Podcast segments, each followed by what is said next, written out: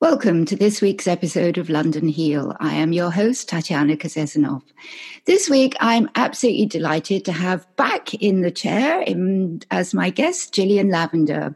Gillian is co founder and director of the London Meditation Centre and the New York Meditation Centre, together with her partner, Michael Miller.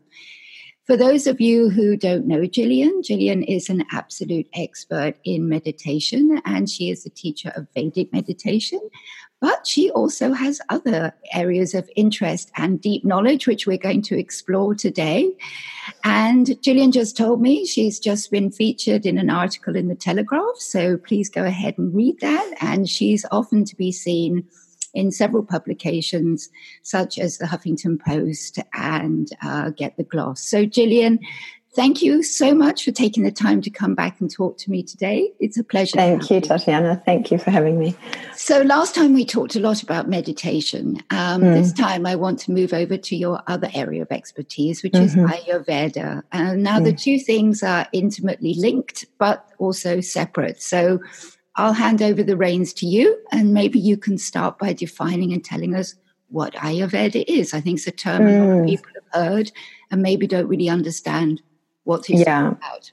I think it's a good place to start. I think, as you said, there's a linkage um, between uh, Vedic meditation and Ayurveda, and the link is that um, this word Veda, V E D A, uh, means knowledge, pure knowledge.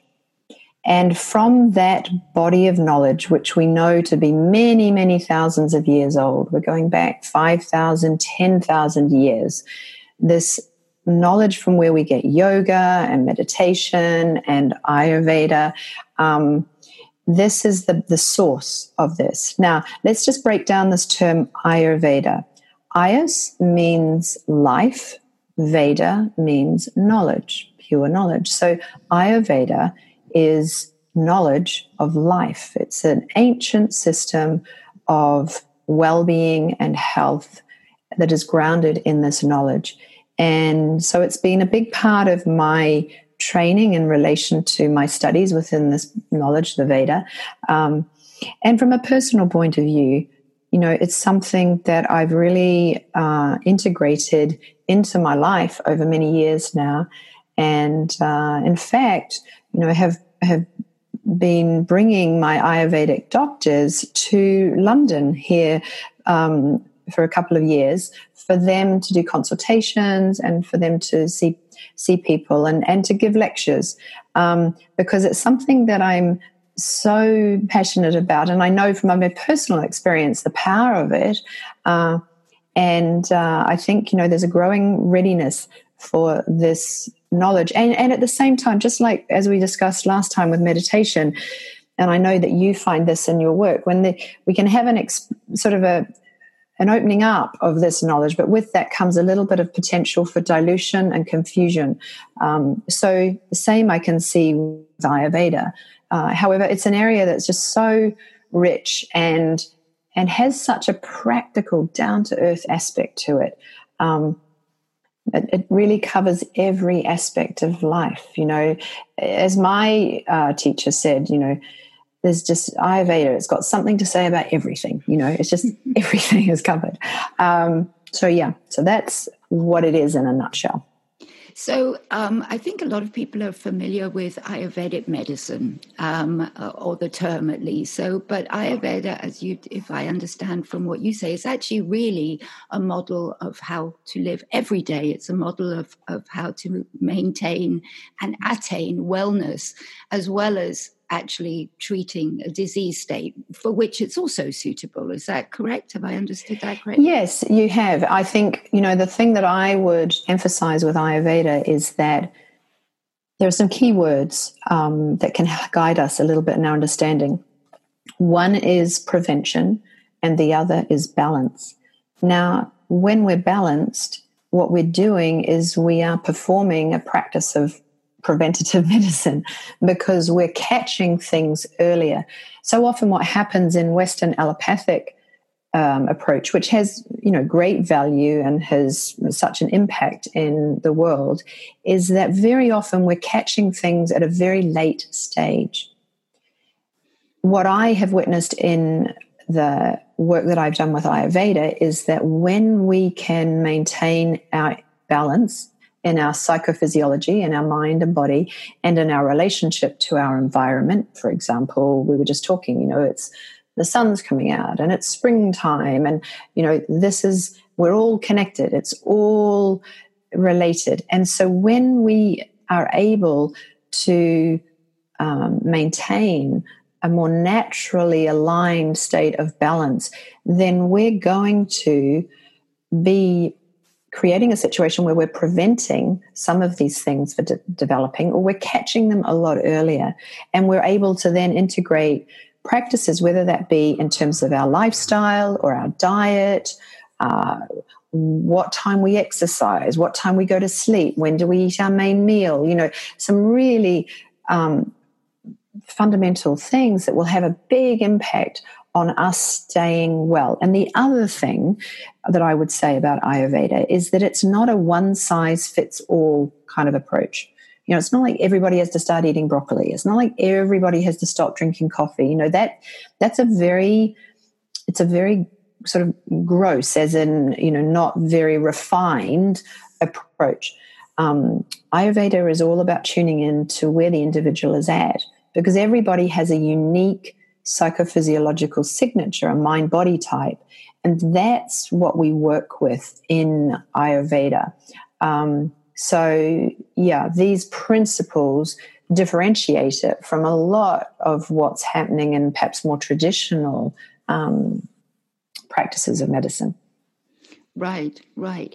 Can we maybe go into that and, and talk a little bit more about these kind of, they're almost like um, yeah, on, in the one sense, a little bit like archetypes, but they're not. Um, yes, uh, yeah. So, so a lot of the the elemental sort of feeling and and um, that goes that's involved in that. You talk about that a little bit more. Yes. So we call these uh, doshas, D O S H A, dosha, and a dosha has its origins in the elements, the five elements, and what it is what is addressing is that every individual has a unique composition of these three doshas vata, pitta, kapha. Vata, pitta, kapha.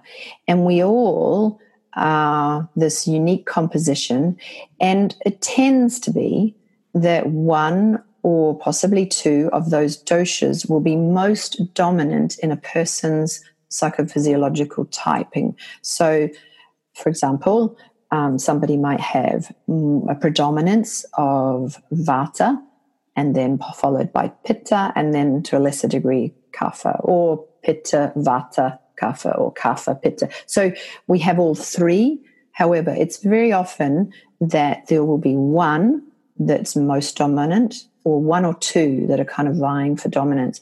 And so when we understand the qualities of these doshas, because these doshas are affecting individuals, but they're also affecting the uh, sequencing and the timings within a day, within a 24 hour cycle. They're also affecting the seasons within the annual calendar. So we know that there's a Vata season.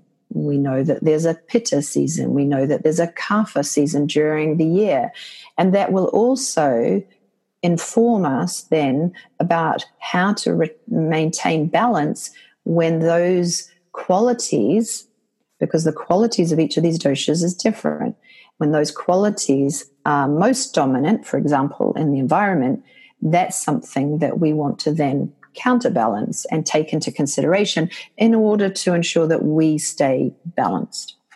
Right. So it's so, very much based on the idea of, of, of like exacerbating like so you know when you to try and bring things back into balance means actually putting in more of the opposite of what's there. Yeah yeah. Right? so let's get specific. So vata dosha. Vata dosha it comes from the air and space uh, elemental aspect. So vata is what's in, impacting movement, movement in the physiology, movement of wastes out of the system, movement through um, the menstrual cycle, movement of um, ideas and thoughts in the nervous system, movement, movement. So the qualities of vata tend to be dry and cold and quick.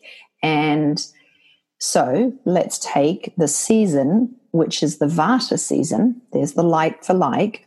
The when is it most likely to be Vata season? Autumn, because it's dry and it's windy and it's cold, and you need a hat and a scarf, and you want to have something warm, not something cold and dry and raw, because that's going to exacerbate those qualities. And then that will lead to dry skin and constipation and lots of mental worries and tending towards those things because then Vata is out. Or flying, you know, this used to be my issue. I used to fly, I spent a lot of time on planes. Now, travel, moving fast, there's the movement. And if you're doing lots of travel, that's something that's going to be very vitiating, very, it's going to throw Vata off very quickly. So to bring it into balance, we want warm, we want unctuous, we want to be settled, we want to sit down and put our attention on that warm, unctuous lunch. You know, we want to put that hat on so we don't have all that wind um, blowing around and throwing us off and feeling sort of a little bit destabilized and, you know, not so grounded because we've been out in a super windy, cold day. And you can see the effect of this. So this is one example. Um, and it's and it's fascinating because it's sort of when you when you go through that you sort of there's an intuitive sense oh yes i that resonates that makes sense to me you know if i'm out and i've skipped lunch and i've been racing around and it's cold and it's windy and i you know i've been flat out and i didn't get a chance to stop and i get home and i feel it. I feel a bit wound up and i feel a bit you know off. That's what's happened. And so then finding those simple things that can really ground us and and compensate or bring us back into balance is so helpful. Right. So you talked a little bit now about one of the doshas as an example. Maybe this is a good time to go all through all three of them so that we understand what they are. So the pitta dosha, pitta, the pitta season is in the summertime because pitta comes from the elements of fire and water. So pitta is about metabolism. It's about heat. It's um, it's the fire that's metabolizing our food. It's um, and so it's it creates drive. You know, leaders tend to have a lot of pitta. There's that sense of going to get things done. There's a, it's what's that focused attention. Um, so somebody who has a lot of pitta dominance in their psychophysiological type, you know, they're going to be that person that uh, is not going to like it when they miss a meal, for example. You know, it's like, oh, you know, I need, whereas the Vata person who's all a bit airy and, you know, fluttering around, oh, they didn't even, they didn't even realize they'd missed lunch, you know, oh gosh, oh, it's three o'clock and I didn't eat. Whereas the Pitta person will be, you know, tearing their hair and you know tearing everybody else's out if they haven't eaten you know this is and so they have a tendency to heat and that might come out in their temperament a little bit more of a tendency to anger a little bit more fieriness there because there's the fire that's dominant in their mind body type and of course summertime it's hot it's the fiery time so sitting somebody who's got a lot of pitta in them sitting down and having a really hot spicy chili curry in the beating, the sun's beating down and the hot, you know, what's that doing? It's like heat on top of heat. What are they going to find? They're going to be a bit fiery. They're going to maybe have some skin coming out of their skin. There's a tendency with pitta. Um, maybe over acidity, um, digestive issues. This is this is what pitta is is doing. So we have vata, pitta, kapha. Now kapha is um, the stable, solid aspect. It's what the phase that children are going in in their earliest years is the kapha phase. The same in our development as humans, we go through kapha phase, pitta phase, followed by vata. So kapha is the building blocks, it's the bones, it's the development of the, it's the stability, it's the um, more slow quality. It's not the fast whizzing around of vata, it's that more stable quality. So, kapha is the earth element and the water element. So, this is somebody who has a lot of kapha in them is going to perhaps have the physiologically be quite a little bit thick, more thick set, carry a little bit more weight, a bit more of that sort of um, tendency, and possibly finding it a little bit less easy to lose weight compared to somebody like who has a lot of vata in them, who the, the, the more of a structurally thinner and not carrying so much of that heaviness. Um, and they lose weight quite easily. So somebody who has that now the kapha time of the year is in springtime. So in that kind of wet, um, as we're coming out of winter, we go into the kapha phase. Uh, and so this is often a time when people will feel more susceptible to allergies, more mucus, more of this kind of tendency because that's the kapha time. And uh, and so there's ways that we can compensate there. As the temperature's heating up, things are getting a bit warmer. All of the impurities are starting to be released in, in the system, and that's how we notice it in terms of um, mucus and more of a tendency to have these allergic reactions. So, kapha people, they are the other stable people. They make great nurses, great carers, great. They have that. They will possibly take a little bit longer to uh, move or to uh, gain some understanding of something. But once you've once they've got it, you know they've got it and they'll never forget it. You know they have that really strong, caring, stable, nurturing sense. Um, and we have all three of these vata, pitta, kapha. But some, as I said, more dominant than the others, and some more in balance and some not. So, if I understand you correctly, everybody sort of comes onto this world with with sort of a predominance of one or maybe two of these types. So, what happens if we're talking about trying to maintain balance? Um, you know, should you be trying to get back to your natural type, or should be should you be trying to balance it by bringing up the other characteristics. Do you understand what I'm trying to say? Yes. So yeah, we're all born, born with a prakriti. That's our kind of our, our constitution. That's our that's our base constitution, the base combination. However, as I alluded to earlier, you know, where there are certain influences that are happening in our life. So, you know, for example, my five and a half year old, she's in the kapha phase of life. It's all about building blocks of this, the, the bones and the muscle and the tissues. And she's a tendency to be more snotty and to be, you know, all of that quality there.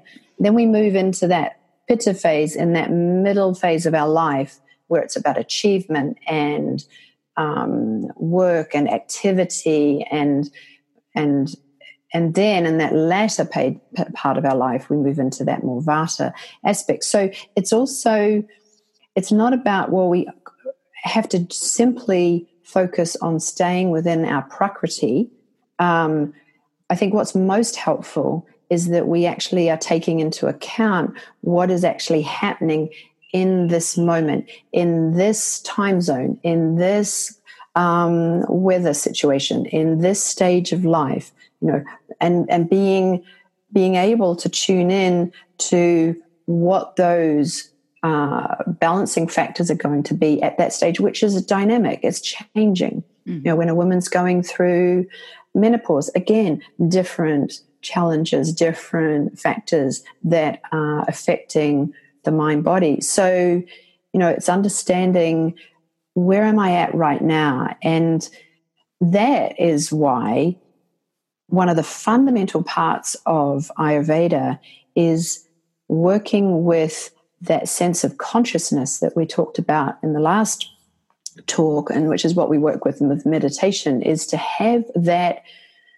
self awareness and that connection to that inner wisdom so that we can constantly be adjusting based on what's happening in our environment and in our life and our life stage and the demands that we're under. I think that's that's where the balance comes. And being tuned in is really the most effective uh, uh, strength and quality that we can have. Um, you know, in Ayurveda, there's this beautiful saying um, we don't say no as in N-O, we say no as in K-N-O-W, knowingness. Know, know what it is that will support you in this moment. Know that if I eat that in the middle of January, I'm going to feel a certain way. If I ate, you know, let's take me, for example. You know, if I have a raw salad in the middle of January, I'm going to come away from that feeling undernourished and actually not that well. If I had a raw salad and it's 30 degrees and it's the middle of August with a bit of olive oil and some avocado, I'd feel okay. You know, I'd feel very different. That's knowingness. And that knowingness is where essentially my my focus is for people is to help them to develop that inner self awareness of where they're at and then to build in this understanding around it. Otherwise, you know, we're trying to follow sort of rule books and, you know, and it just becomes, we lose connection to where we're actually at. And everybody's where they're at. And that's, you know, right for them in that moment. I, I love that. I love that, that feeling of dynamism because I think mm. a lot of, um, even you know modern health so-called alternative ideas are in some ways very rigid. It's like you eat this and you eat it forever and you yeah. this exercise program and you do it forever or you do this five minutes of meditation and you do it forever.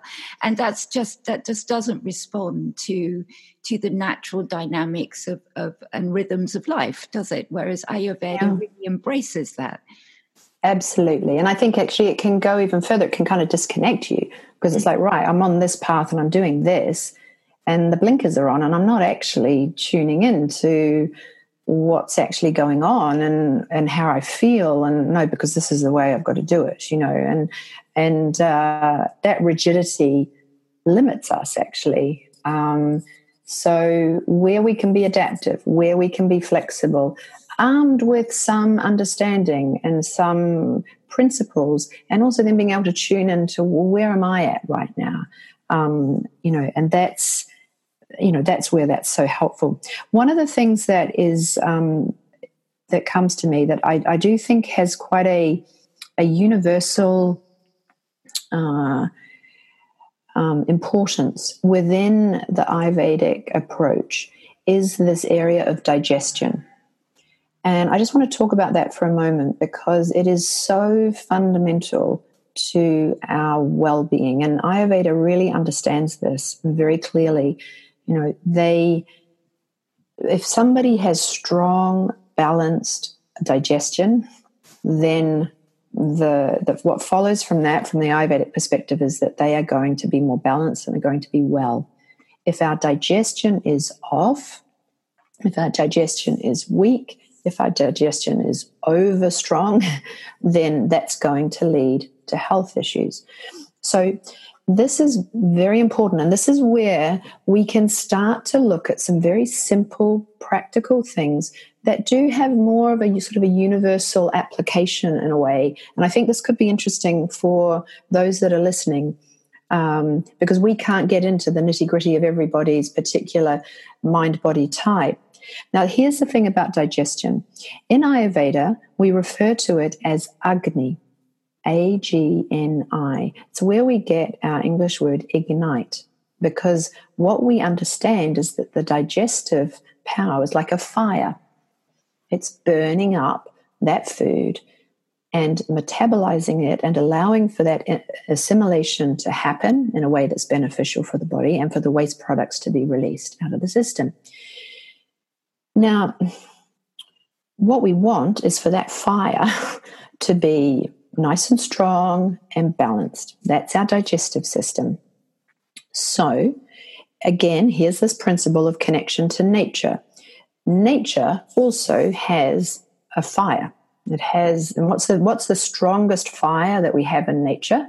It's the sun, mm-hmm. Surya. That's the that is that power, that quality.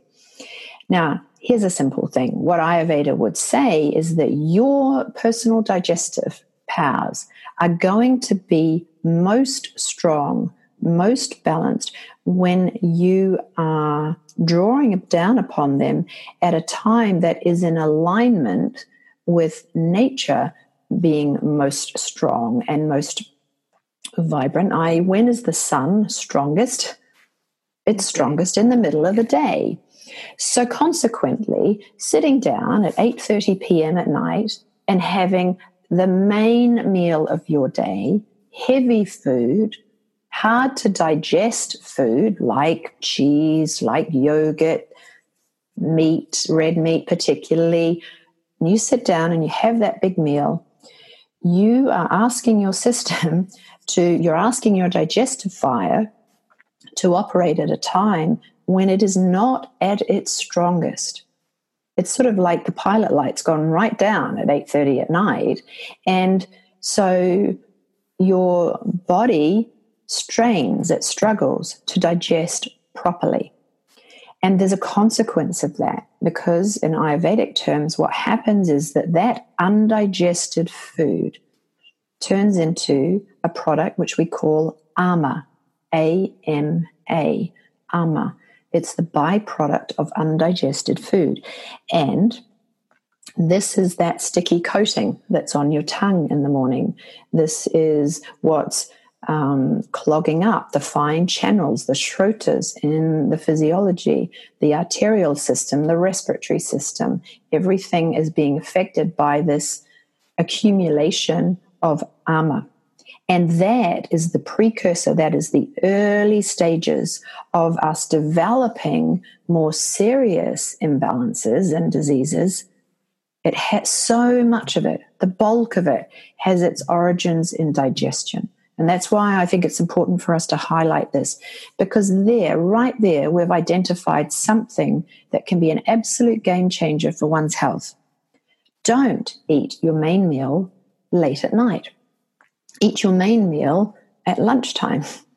That, if, everybody did that, then that would have such an impact on their well-being. And it's it's from this understanding that we can make then choices about not only when we eat, but also how we eat. You know, I saw a guy running down the street the other day, yelling to try and catch a car, a cab, and he was trying to talk on his phone and he was munching on a sandwich. I just kind of couldn't. But you know what? My, I was standing there watching it, and my digestive system just sort of went into like, oh my goodness, you know, because you know, no matter how organic and wonderful that food was, you know, there was a digestive system under strain. You know, that person wasn't sitting, putting their attention on the food, you know, being able to allow the body to do all of those vital processes that's needed in order to convert that food into something that's helpful for the body. That was creating a lot of toxicity in that system. So, digestion, digestion, digestion, that is an area that's a really important place to start when we look at Ayurveda. When I work with my clients, this is always the thing that I start with because this is something we can do something about relatively mm, quickly. Mm-hmm. Uh, you know, another thing, you know, our digestive process starts in our, well, before we get stuff into our mouth, you know, looking at the food, right. smelling the food, that is activating the digestive system. Then, you know, in India, of course, you sit down and you eat, you eat with your fingers. Mm-hmm. Now that there's very fine marma points on the on our fingers that are also connected to our digestive system. We're activating that process there. But then another important part of this early on in the digestive process is chewing. chew, chew, chew. And Ayurvedic texts, they'll say well, you should chew your food 32 times. Now, I don't think most people are anywhere near that. I'd say some people, you know, I'd be lucky if it's two. Um, but that is having a big impact on the load that we're putting on our digestive system. If you're just stuffing food in, it's going into the stomach and these, you know, it's not broken down in a way, that's going to cause the body to have to compensate more acidity. You know, all this acid reflux, all these issues are a function of sometimes as simple as that. So, here again, another angle through another window through which we can access the power of the digestive system to help us stay well and to prevent things further down the track. Right, right. That makes so much sense to me. I mean, you you see that all the time that people just rush around, and also they don't dedicate time to food. The you know the mm. old fashioned idea of sitting actually i you know religious or not i love the idea of saying grace because it actually mm. makes you focus on the food that you're eating and that you appreciate it i lived in germany for many years and you know there's an expression in, in german that says you know that i eats as well um, yes, you know, which yeah. that you actually have to see the food and enjoy it, and you know you're you, you even notice that the saliva in your mouth starts to build just by smelling the food and looking at it. And absolutely taking the time to actually kind of enjoy it with all of your senses. And of course that just doesn't fit into our two minute lunch breaks on the go with you know 20 devices yes. phone calls everything. Oh i th- yeah I, I totally agree. You know i remember I was working in Australia and I, I then moved to Paris for work. And, you know, Australia, it was this culture of you grab a sandwich and you sit in front of your computer and you keep working and you sort of munching on this thing. And it, I mean, just terrible.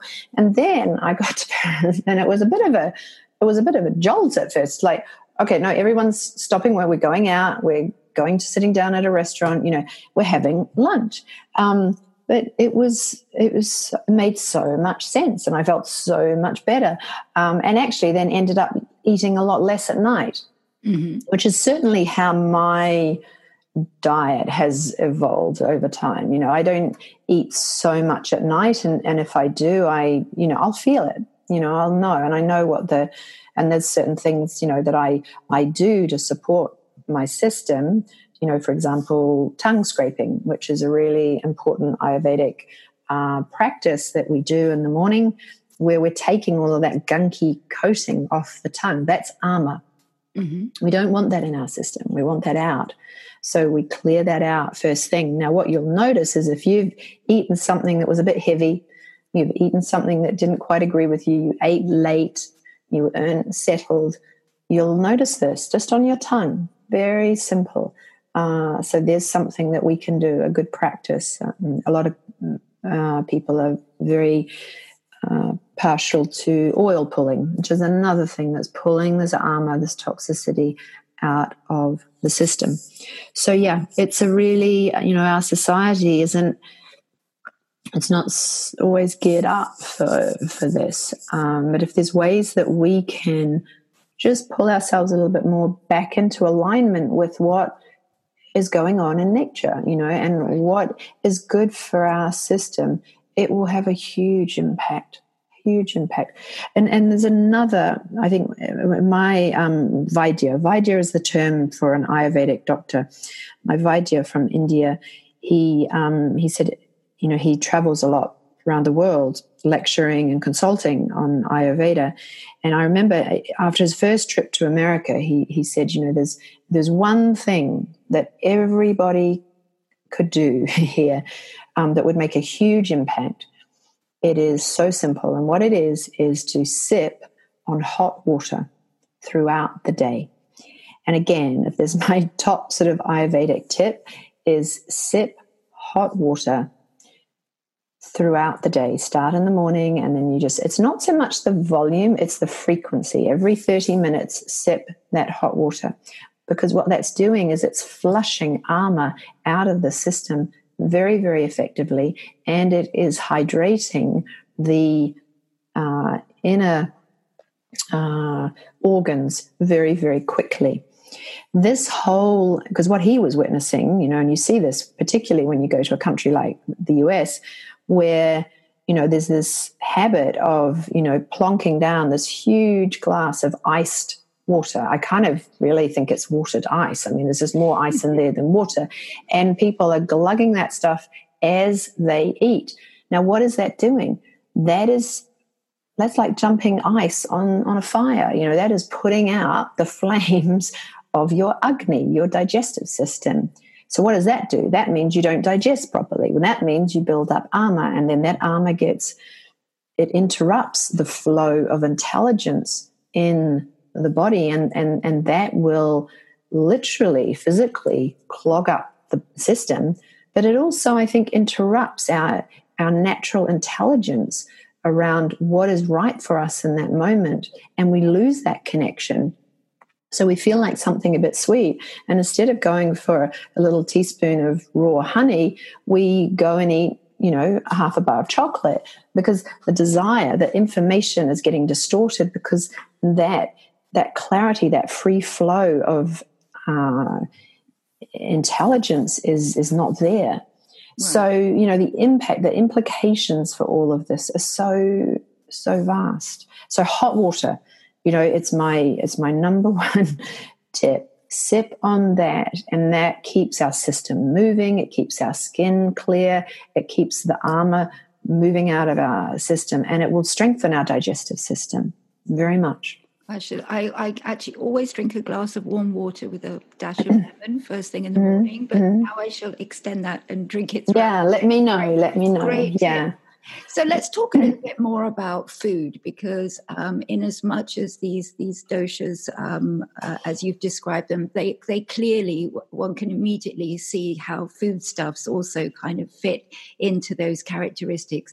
Can you talk a little bit more about that? And also, you mentioned before the idea of the raw salad. Should one preferably, you know, this is the age of the green smoothie. Um, should one actually be eating um, food raw, or is it actually better sometimes to cook it? Or how does Ayurveda see all of this? I know it's a huge topic. Yeah, it's a huge topic. Um, I think let's do the raw thing. I mean, Ayurveda is absolutely not in favor of raw because raw is hard to digest. It's so hard to digest. So everybody within NutriBullets and it's raw this and it's green this and that, that is that is, from an Ayurvedic perspective, toxic for the body. Toxic. You know, as my as Dr. Raju said, you know, cook the vegetables, then blend them. you know, fine, but to have them raw, you know, is not uh, advisable for anybody of any dosha. Now, if anybody's going to be able to handle it better than others, it will be those that have a predominance of kapha in their system. But for somebody who has a lot of vata and certainly pitta, it will be really, really tough on their body. And it is, you know, definitely not something that is recommended at all. Um, certain things like cucumber or fresh um, coriander and things like this that we would sprinkle that will but this this raw obsession with raw is uh, is certainly goes against the Ayurvedic grain big time. Yeah, big time. Um, so so that's one aspect. Um, one of the one of the things in uh, in relation to food um, is uh, Ayurveda encourages the use of ghee. Mm-hmm. Um, and ghee is sometimes known as clarified butter. It's when we reduce down butter and remove the heavy, solid parts of the butter, and we're left with this clear, golden ghee. Um, and this is something that I use all the time in my cooking mm-hmm. because it doesn't burn, it doesn't go off, uh, it doesn't oxidize. It's uh, and it has many, many very powerful benefits for uh, the skin, the joints, the eyes, brain development, good cholesterol as opposed to bad cholesterol. It's just it's just ticks every box. It's just fantastic stuff, and so that's something that is highly prized in um, an Ayurvedic kitchen mm-hmm. is to cook with ghee uh, because it's sort of one of those you know, it's like a actually a medicine. It's like a superfood in that sense, um, and that's something that you know I make my own, and it's relatively easy to do that. Um, but you know, you can get good ghee, uh, and that's something that I would really recommend for people. What about things like um, herbs and spices? I um, just interviewed uh, Simon Mills, who's one of the, the leading herbal medicine experts in the world. Mm-hmm. Mm-hmm. And his bottom line recommendation was eat like an Asian, you know, start off in the Middle East and, and move over because of their absolute love of using a lot of herbs and spices because, you know, food is medicine and these are some of nature's most amazing. Mm medicines on the planet. So how does how does Ayurveda see that? Because if we're going to be talking about digestion, I would imagine mm. that also plays a major role. Yeah, yeah, I think it's core to an Ayurvedic kitchen. Um, and I absolutely agree. And in fact, my Ayurvedic doctor was, we were talking about how there was sort of what they're witnessing in India is an increase in more Western uh, dominated diseases in the north of India, and that's it's increasing as as India becomes more westernized. And it's le- one of the most um, rates of, of diabetes growing. Yeah, and yeah. it's less in the south. And we were, I was talking, well, why, why is this? And he said it's the food, and it's specifically the knowledge of correct spicing of food and that that knowledge is not as diluted and lost in the southern parts of India as it is in the more westernized northern parts of India. So the power of spicing is is very important. So there are some super spices that you know uh, would be recommended. Traditionally, when you cook in with in an Indian kitchen, you'd make a tadka, which is where you fry the spices in some ghee or some oil, and that activates the the um, the properties of those uh, spices. So that would be things like mustard seeds, and they pop. And then you would add cumin. Now, cumin seeds is what, really one of the super super um, spices. And you know, even like the other day, I was making a pasta sauce, and I was gently um, frying in ghee some vegetables, and then I was going to be adding some fresh tomato. I threw in some cumin seeds into that because it wasn't an Indian meal, but it was bringing that in just because I know the power of of that particular one. So cumin is big, um, and uh, and then they would add other things like curry leaves, and and then the other one is turmeric. Yep, um, on these days. Yeah, and everybody's got their turmeric lattes and everything. The big thing with turmeric is that we don't ever want to um, burn it. So when we make, for example, this mix, this spice mix that I'm describing, turmeric will be the should be the last thing that we add, and it should not be burnt. So we just turn the heat off, and there it is. So when I'm um, making hot milk, and I'm um, a big a fan of that, and whenever I drink milk uh, I always cook the milk. So I'm always boiling it up and allowing it to rise and settle down and rise and settle. Do that three times. Cook off the heavy parts of the um, of the, the kind of the kapha, the heaviness of the milk. And then I'll add a pinch of turmeric at the end. Um, so this has very important uh, antibacterial, anti-inflammatory qualities. So every day I'm trying to incorporate that into some way into the, the food. Um, so yeah, absolutely, I'm totally a, you know a big fan of of spicing, and these these are simple things that you can get now. You know, these are widely available, um, and they really make a difference. Yeah, absolutely. absolutely. Another one that's very good for um, if you feel like your digestive system is a little bit weak is ginger. Um, and the simple things that we can do there, you know, uh, like slicing some fresh ginger and just allowing that, putting adding hot water and just allowing that to steep, and then sipping on that. You know, sipping on that sort of through the day, sipping on it before you have your main meal. What this does, it's like it's like putting kindling on the fire. You know, it will activate and strengthen the digestive system. Um, and when we fly, um, what we do is we take, you know, how you can't take water through the security, right. but we'll put some fresh slices of ginger in a thermos. Then when we get through the other side past security, get someone to fill, you know, fill that up with hot water either on the plane or at one of the cafes, and they'll do that for you. And there you've got something which is going to be really balancing for that sort of vata aggravating experience that you're about to go through with the flying and it's keeping your digestive system strong. Um, so ginger is another good one to have um, in the in the kitchen. Uh, and you know all of these herbs and spices, coriander that we're talking about, very good for balancing pitta. So it has a cooling effect. You know, some spices are going to be heating, some are going to be cooling, some are going to be strengthening for digestive. Coriander, very, very good for those that have a lot of pitta in their system mm-hmm. or for the in the summer when it heats up. Yeah. Right. Right. How does somebody who is interested in finding out more about this? I mean, obviously, there's a million books and a hundred YouTube videos, and the internet's full of all sorts of information. But from your perspective, what's what's a good way to actually get a little bit more information for people who want to start incorporating these ideas, maybe as a first step, actually, just into the way that they eat? Mm.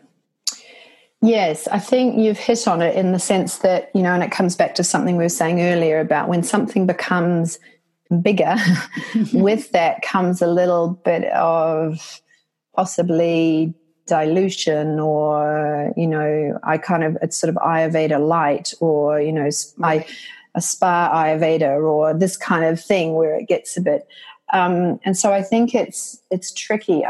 Um, you know, on our website, there, I've highlighted some books that are um, on London Meditation Centre.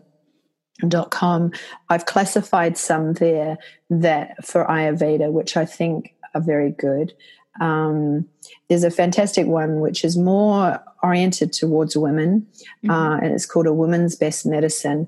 And it's written by uh, some Western trained doctors who have trained extensively with um, my Ayurvedic doctors in India. And it's a fantastic introduction to Ayurveda from a feminine consciousness perspective. Um, so that is, I think, a really great book and a really good place to start. And I, I encourage my female clients to to really get that if they have that interest and they want to. It's it's really solid. It's not uh, in the sense that it's the real thing.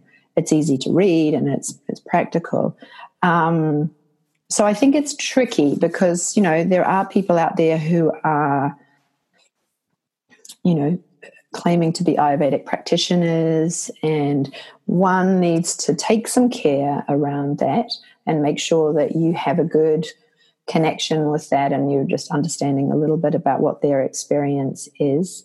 Um, because you know we want to we want to ensure that we're not sort of uh, creating imbalance when we want to actually create balance.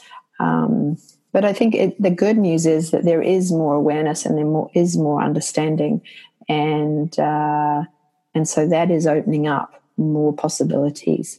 Um, so a little bit of research, and you know, testing that out. And you'll find those things. And what i always encourage people because it's such a vast area it's so sometimes it can appear very dense and sort of these technical terms and stuff that we don't understand and not actually that relatable for modern busy life. And i think that's the thing that i'm always attempting to do is to highlight the practical doable things that can easily be integrated.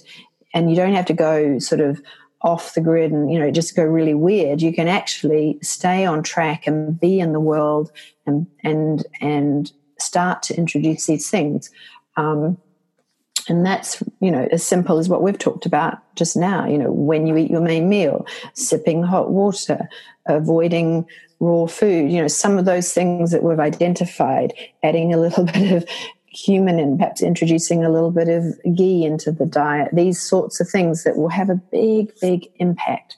Um, so at all times, it's got to be something that is practical right. and easy to do. Otherwise, you're not going to do it, you know. Exactly. Um, so I think that, if anything, is the most important thing. And if you're being given time and time again, I've seen people go and they'll have an appointment with somebody and they'll come back with all these powders and stuff and and these and it's just so sort of too much and it's a bit hardcore and it just and then it ends up not being used and not being integrated into life and uh, and we're all too busy and it's, just, it's not where people are at right now so right. Right. i think that's important you know totally. find those things um, and it's not like we have to go to india to get this knowledge we can get a lot here um, so yeah that's hopefully we're serving that purpose a yes, today. And that's what this is about. Absolutely. It's only an introduction. But uh, one maybe last thing I'd like to go to, because unfortunately, as always, Jillian, I can't believe the time goes away like sand through your fingers, warm water. Um, one of the things I did want to go back on was something that you said right at the very beginning was this idea that you could pick up um, and you could prevent a lot of things happening very, very early on. Now, my relatively limited understanding of, of um, all of this kind of body of work is, is also this idea of having several layers of, of energy of, of, of physicality of, around the body so that you have the the physical plane and the emotional plane. And how does how does that sort of like tie in? Because i would you know if, if to my mind if you're looking at sort of like dis-ease in the in the proper expression of the word that the body is no longer in a state of ease, body, mind, and spirit, that that would probably show up in some of these other areas before it actually shows up as a physical problem. So how how does that all relate and how how can somebody who's certainly into a very good meditation practice start to become aware of these things so that they can maybe go down the road a little bit of self-diagnosis and prevention in that sense? Yes, I mean I think um you know if we look at it if we if we step back from the physical body and we go down a level to the level of the mind and we look at the emotional imbalance that is often an indicator of what's off. So for somebody who is experiencing imbalance that is more vata dominant then the dominant emotional imbalance will be one of fear or anxiety if somebody who is experiencing uh, pitta imbalance, there's going to be a dominance, pre- predominance of anger that will be experienced in terms of emotional imbalance.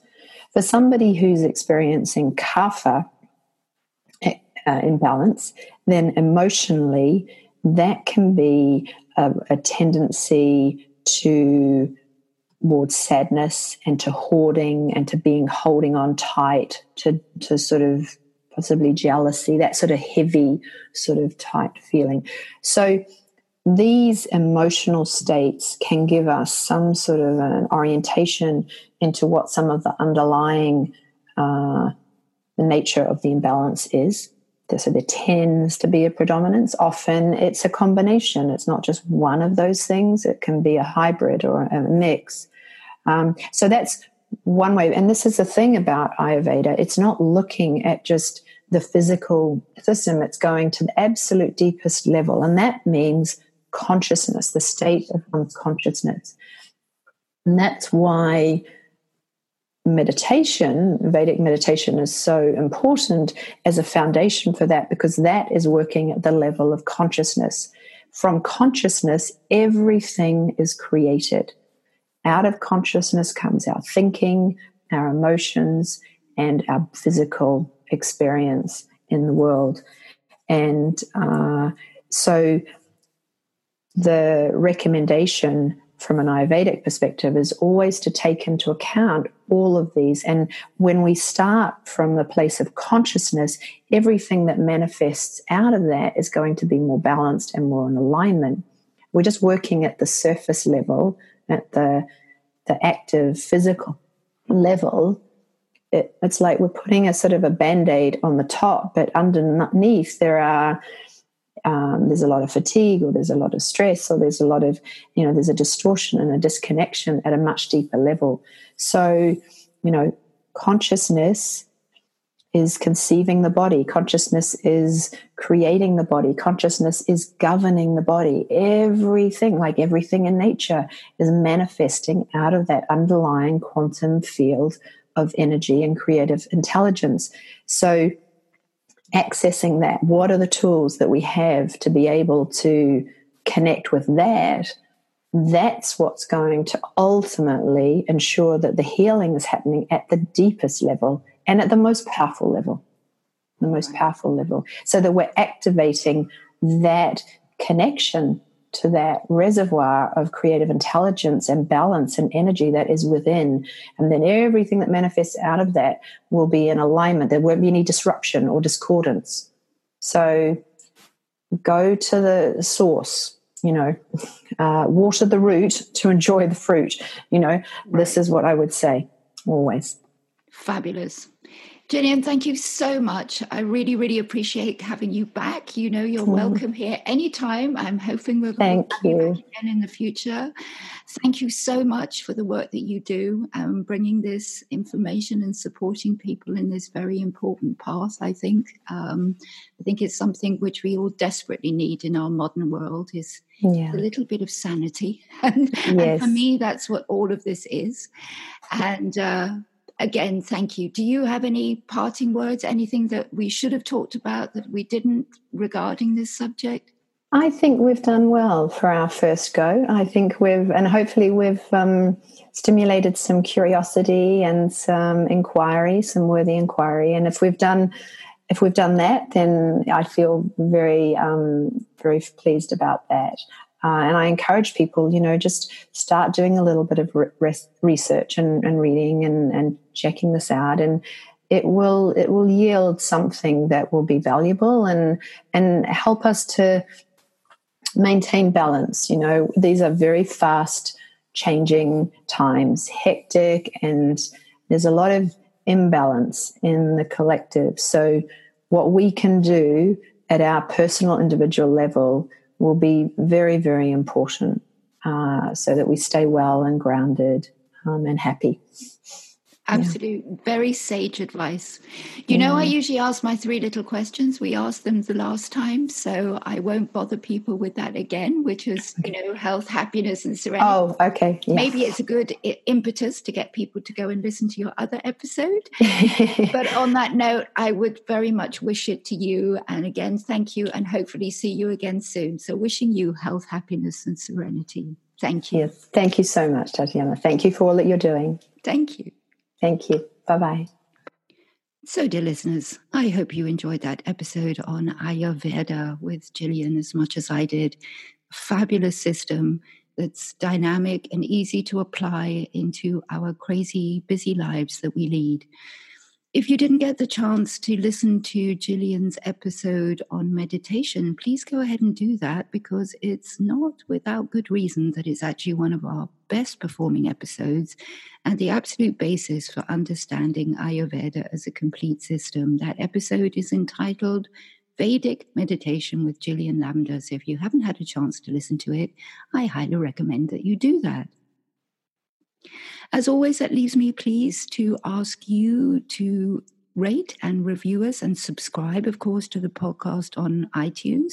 You can also do that over on Stitcher or Spotify. And share shamelessly. That also applies to anything that we have on our social media sites, all reachable at London Heal. Also, if you would like to have extended show notes for future episodes of London Heals so that you can get all of the information there in front of you, then please go over to our spanking, shiny new website over on londonheal.com and sign up to become a London Heal Insider, where you'll get exclusive access to extended show notes with each new episode, along with all the links to that episode that pops neatly into your mailbox. So that leaves me then, as always, to wish you health, happiness, and serenity.